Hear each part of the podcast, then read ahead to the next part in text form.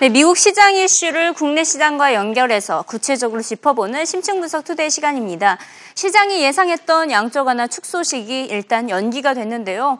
곧 시장이 가장 꺼리는 불확실성을 안겨준 셈이 됐지만 시장은 그렇게 크게 반응하진 않고 있습니다. 우선 제임스 불러드 세인트루이스 연방은행 총재는 10월 달이 될 가능성이 있다고 입장을 밝혔네요. 우선 그부터 만나보시죠.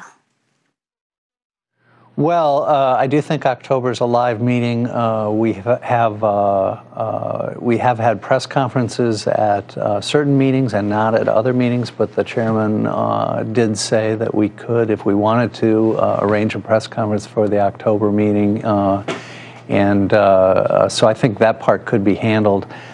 One thing about October versus now is that people are saying, which is very legitimate is how much information is really going to come in. You know, how much are things really going to change between now and October? But that's, in my mind, that's okay because that's always the question in monetary policy. We meet eight times a year and we always get only a little bit of incremental information on the economy uh, at each meeting. Uh, so, uh, as to whether we'll take action there or not, I don't know, but it is a live meeting and it is possible that we would move. 네, 우선 FOMC 회의가 어떻게 진행됐는지부터 구체적으로 짚어보도록 하겠습니다. NH농협증권의 김종수 연구위원님 모셔봤습니다. 안녕하세요. 네, 안녕하세요. 네, 시장의 예상을 깨고 양적 완화 네. 축소 시기는 연기가 됐습니다. 그 원인부터 한번 짚어볼 수 있을까요? 네, 어, 일단 시장 예상했던 건 달리 이제 계속 양적 완화를 지속했는데요. 일단 그 배경 크게 두 가지로 볼 수가 있습니다. 일단은 지금 그 미국 경기가 회복되는 속도가 그렇게 만족할 만한 수준이 아니다라는 그런 판단이 크게 작용을 했고요. 음. 두 번째로는 이제 어떤 그 금융시장과 여러 가지 불안 요인이 지금 산재돼 있다는 점이 들 수 있겠습니다. 먼저 그 성명서 문구에 이런 변화가 나왔는데요. 이 QE 축소를 결정하기 이전에 앞으로 어떤 경기가 계속해서 좀 회복되어 있다라는 더 나은 신호를 좀 확인하겠다라는 그런 문구를 넣었습니다. 그만큼 경기 회복 속도에 대해서 아직 그렇게 만족 못한다라는 그런 표현을 직접 거론을 했고요. 음. 또 버냉키가 기자회견에서도 고용시장이 아직 우리가 바라는 정도의 어떤 수준 아니다 이런 표현까지 했습니다. 음. 또 그러면서 이제 그 경제 전망도 하향 조정했었거든요. 그래서 사실 이 경기적인 어떤 부분이 상당히 크게 작용했다라고 볼 수가 있겠습니다. 그다음에 두 번째로는 역시 어, 이 양적 완화 축소 우려가 나오면서 미국 금리가 어, 지난 한넉달 동안에 계속 올랐거든요. 미국 금리가 연준이 생각했던 것보다 좀 많이 오른 거 아니냐 이런 좀 어, 판단이 작용했던 거 보이고요. 음. 어, 그래서 아무래도 이걸 경계하는 그런 문구까지도 표현할 정도로면은 사실 금리 상승에 대한 부담을 좀 많이 좀 그 좀그 어, 연준의 어떤 결정에 반영되지 않았냐 생각을 합니다. 또 하나 볼 수 있다면 역시 이제 지금 그 한 이슈로 떠오르고 있죠. 미국의 다시 부채 한도 협상이라 예산안 이 재정 리스크가 여전히 남아 있다는 점이거든요. 그래서 이러한 요인이 어, 결국 QE 축소에 대한 축소를 계속 지연시킨 역할을 하지 않았냐 보입니다. 음, 지금 제임스 불러드의 입장은 10월 달이 그럼 될 것이다 이렇게 얘기를 했는데 어떻게 네. 보십니까? 또 시기가 10월, 12월, 내년 이렇게 나오고 있는데. 네. 네. 일단은 뭐 회의가 이제 당장 다음 달 10월에 있고 음. 12월 달에 있습니다. 음. 어, 일단은 10월 그 제임스 불러드 어, 총재가 10월을 예약했는데 일단 좀 가능성 낮지 않냐 생각을 합니다. 음. 왜냐하면은 어, 일단 블라드 총재는 그 9월 결정이 어떤 큰 차이가 아니라 약간의 차이 때문에 난 형태라 언제든지 할 수 있다라는 그런 가능성에서 이제 아마 발언을 한 것 같습니다. 음. 어, 일부에서 이제 10월에 기자회견이 없기 때문에 힘들다 이런 이야기를 하지만 사실 이건 중요한 팩터는 아닌 것 같고요. 어, 일단은 앞서 말씀드린 것처럼 이 추가적인 그 QE 축소를 하려면은 어, 어떤 더 나은 어떤 진전이 어, 발견 예, 확인해야 된다는 점이거든요. 그건 역시 경제 지표가 빠르게 좋아진다라든가 혹은 이제 그 금리 상승이 좀 주춤해지면서 전반적으로 금융 시장이 안정된다라든가 혹은 앞서 말씀드린 것처럼 미국 어떤 부채 한도 협정이라든가 예산안 이런 재정 리스크가 해소되면은 가능도 할 수가 있습니다. 근데 이 부분이 10월 회의 이전까지 해소된다고 보기는 사실 좀 어렵거든요. 음. 어, 경제 지표도 어, 계속 좀 확인하면서 어, 연준 위원들이 아 우리가 바라는 정도의 그런 수준이라는 합의를 하려면은 적어도 한 한 2, 3개월은 시간이 필요하지 않을까 생각을 합니다. 그래서 10월보다는 역시 12월 가능성이 음. 상대적으로 높다고 볼 수 있겠습니다. 네, 아무래도 이제 또 연말 쪽으로 그 시기가 집중되고 있는 것 같은데요. 그렇게 된다면 시장이 가장 싫어하는 네. 불확실성을 그때까지 끌고 가야 된다 이렇게 보십니까? 예, 일단은 뭐 말씀하신 것처럼 결정을 못했다는 건 불확실성이라 볼 수 있거든요. 네. 언제든지 할 수도 있고 또 안 할 수도 있기 때문인데요. 어, 일단은 이 결정을 못했다는 점에서 그, 그 부분에 대한 불확실성은 불가피하다고 봐야 될 것 같습니다.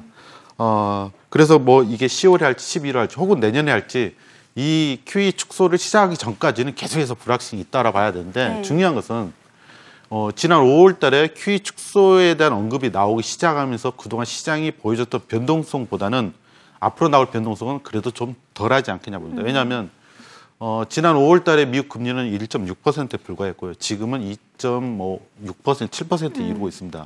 어느 정도 이 QE 축소에 대한 부담을 시장이 반영했다는 거거든요.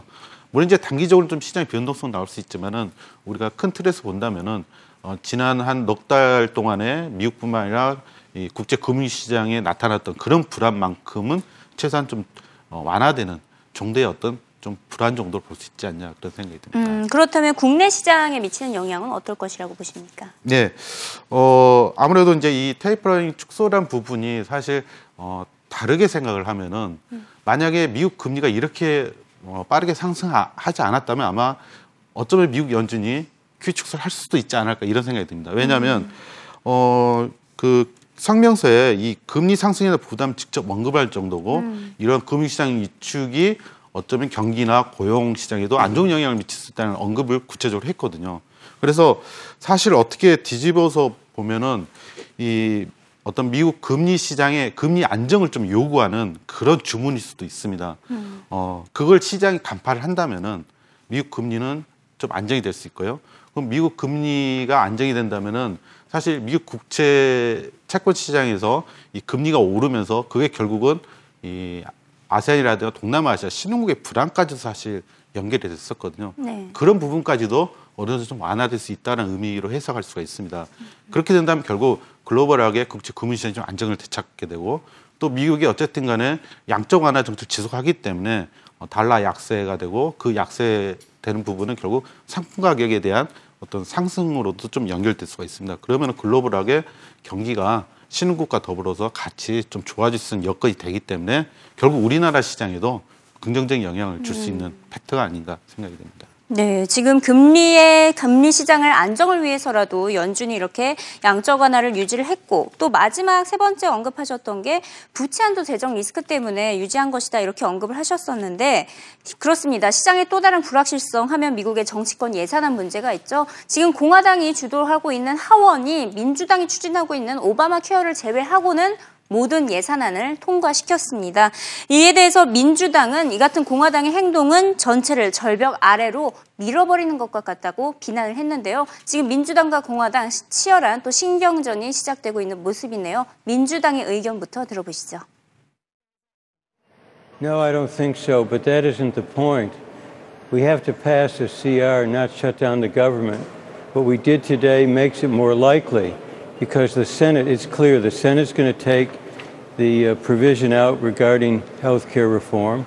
It, they're going to send it back to us, and it's going to be up to the Speaker and the Republicans, and that is whether they want to go in lockstep as this country goes over the cliff, or we're going to have a bipartisan effort and continue appropriating money for the government. It's just that clear. The Senate's going to strip that provision out, send it back to the House. The Speaker is going to have to face up to it. 네, 과연 공화당과 민주당 사이의 이 같은 신경전 또다시 같은 시나리오가 반복이 될 것인지 궁금한데요. 과연 올해 시나리오는 어떨 것으로 예상되십니까? 지금 연준 문제도 남아있기 때문에 이들 정치권에서는 빨리 합의를 봐야 되는 상황이 아닐까요? 예, 사실 뭐 빨리 합의 보고 원활하게 처리되면은 금융시장 상당히 좋겠죠. 근데 네. 과거에도 계속 이거 반복된 이야기거든요. 그렇죠. 사실 지금 남아 있는 게 회계연도 2014년도 예산안을 일단은 처리를 해야 된다. 이게 미국은 회계연도가 10월 달에 발생하기 때문에 이걸 9월 말까지 타결을 해야 이제 어 연방 정부가 지출을 할 수가 있거든요. 근데 사실 이게 그 9월 말에 타결이 안 되면은 사실 이제 돈을 더 이상 지출할 수 없게 되면 연방 정부가 폐쇄됩니다. 일반 셧다운이 되는 거죠. 또한 이 부채 한도도 지금 어 지금 국가 그 부채 한도가 한 16조 7천억 달러인데 지금 10월 중반 정도 되면은 좀 여기에 도달할 것으로 지금 그렇게 좀 예상을 하고 있습니다. 그래서 만약에 10월 중반까지도 여기 한도를 넓혀주지 않으면은 사실 어, 더 이상 이제 미국 정부가 재무부가 국채를 발행할 수가 없거든요. 그러면 이른바 이제 상환을 못 하는 거죠 채권을 디폴트가 나오는 거죠. 그래서 이런 부분이 있기 때문에 어, 어떻게든 이 부분을 좀 해결하려고 지금 그 지금 여러 가지 이제 그 노력을 하고 있습니다. 근데 사실 어, 뭐, 현 지금 오바마뿐만 아니라 과거 어, 정권에도 이 예산안을 제때 처리한 적이 거의 없습니다. 네. 뭐, 오바마 때는 더구나, 더더구나 그랬고요. 어, 심지어는 뭐, 어, 예산이 그, 어, 그 회계 연도가 시작이 돼도 임시 지출이라든가 임시 변통을 해가지고 어, 때우는 식으로 갖고 계속 협상을 좀 사실 끌어왔거든요. 네.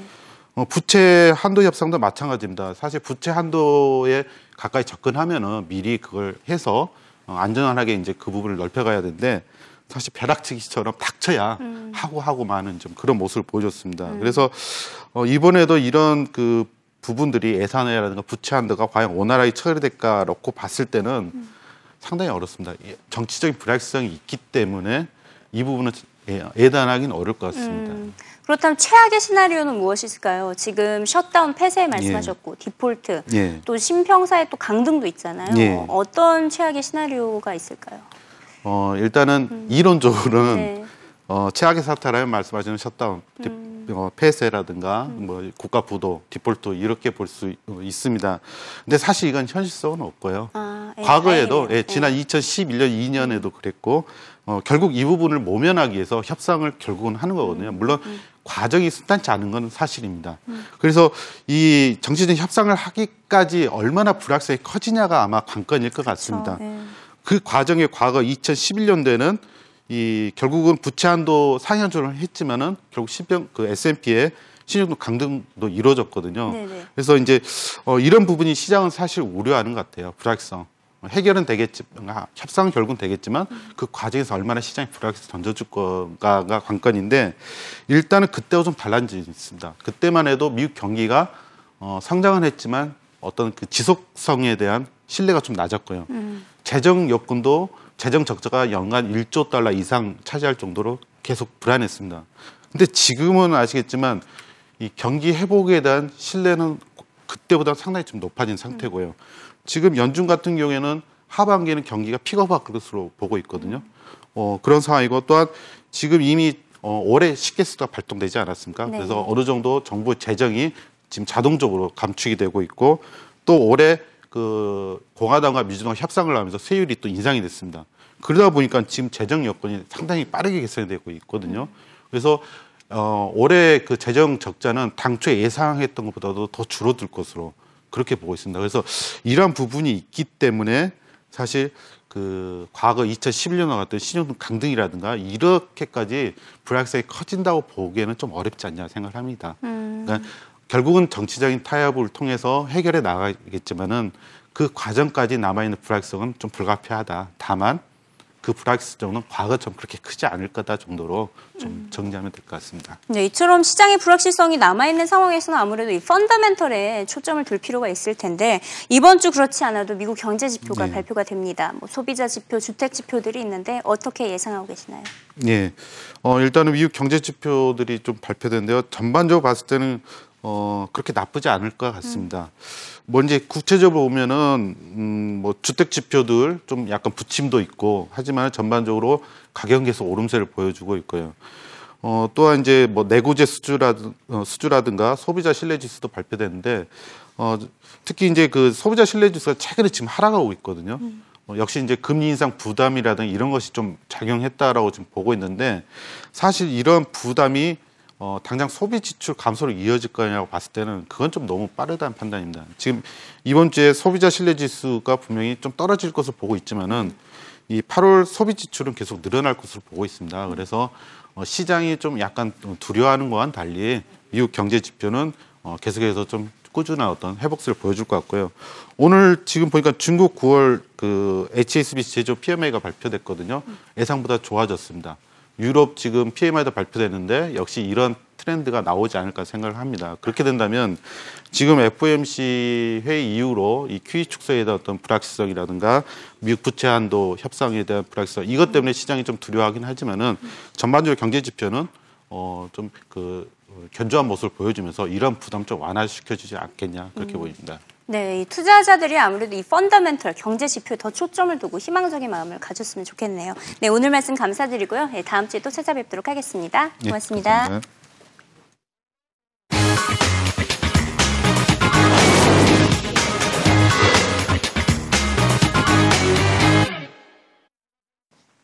워렌 버핏과 브라이언 모이니한, 뱅크 오브 아메리카 CEO가 함께 자리를 가졌습니다. 얼마 전에 이 두 명이 함께 비밀리에 점심 식사를 가진 것으로 알려졌었죠. 이를 계기로 해서 CNBC가 이 두 명을 대상으로 단독 대담을 가진 것입니다. 그들이 말하고 있는 투자 전략, 그리고 차기 연준 의장으로는 누가 적합한 것인지, 또 미국 예산안 문제에 대해서는 어떻게 생각하고 있으며 미국의 소비 심리 상태가 어떤지 그들의 진단을 한번 각각 들어보도록 하겠습니다. 자, 내일 이 시간에 워렌 버핏과 브라이언 모니엄의 대담을 가지고 다시 돌아오도록 하겠습니다. 저는 이승이었고요. 내일 이 시간에 돌아오도록 하겠습니다.